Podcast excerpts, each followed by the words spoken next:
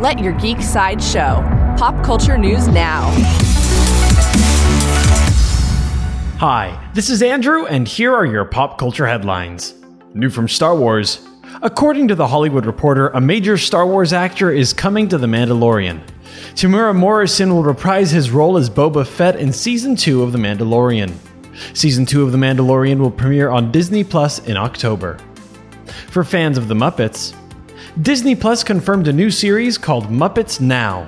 Little is known about the show, but we do know that it will be an exciting variety series. Muppets Now will premiere on Disney Plus this summer. Coming soon to HBO Max, HBO Max released a trailer for their upcoming Adventure Time Distant Lands special.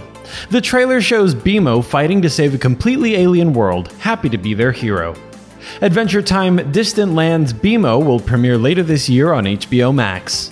New from Disney Plus Disney Plus is developing a new National Treasure TV series.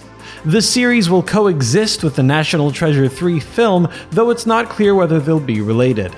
The pilot script for the National Treasure TV series is already complete.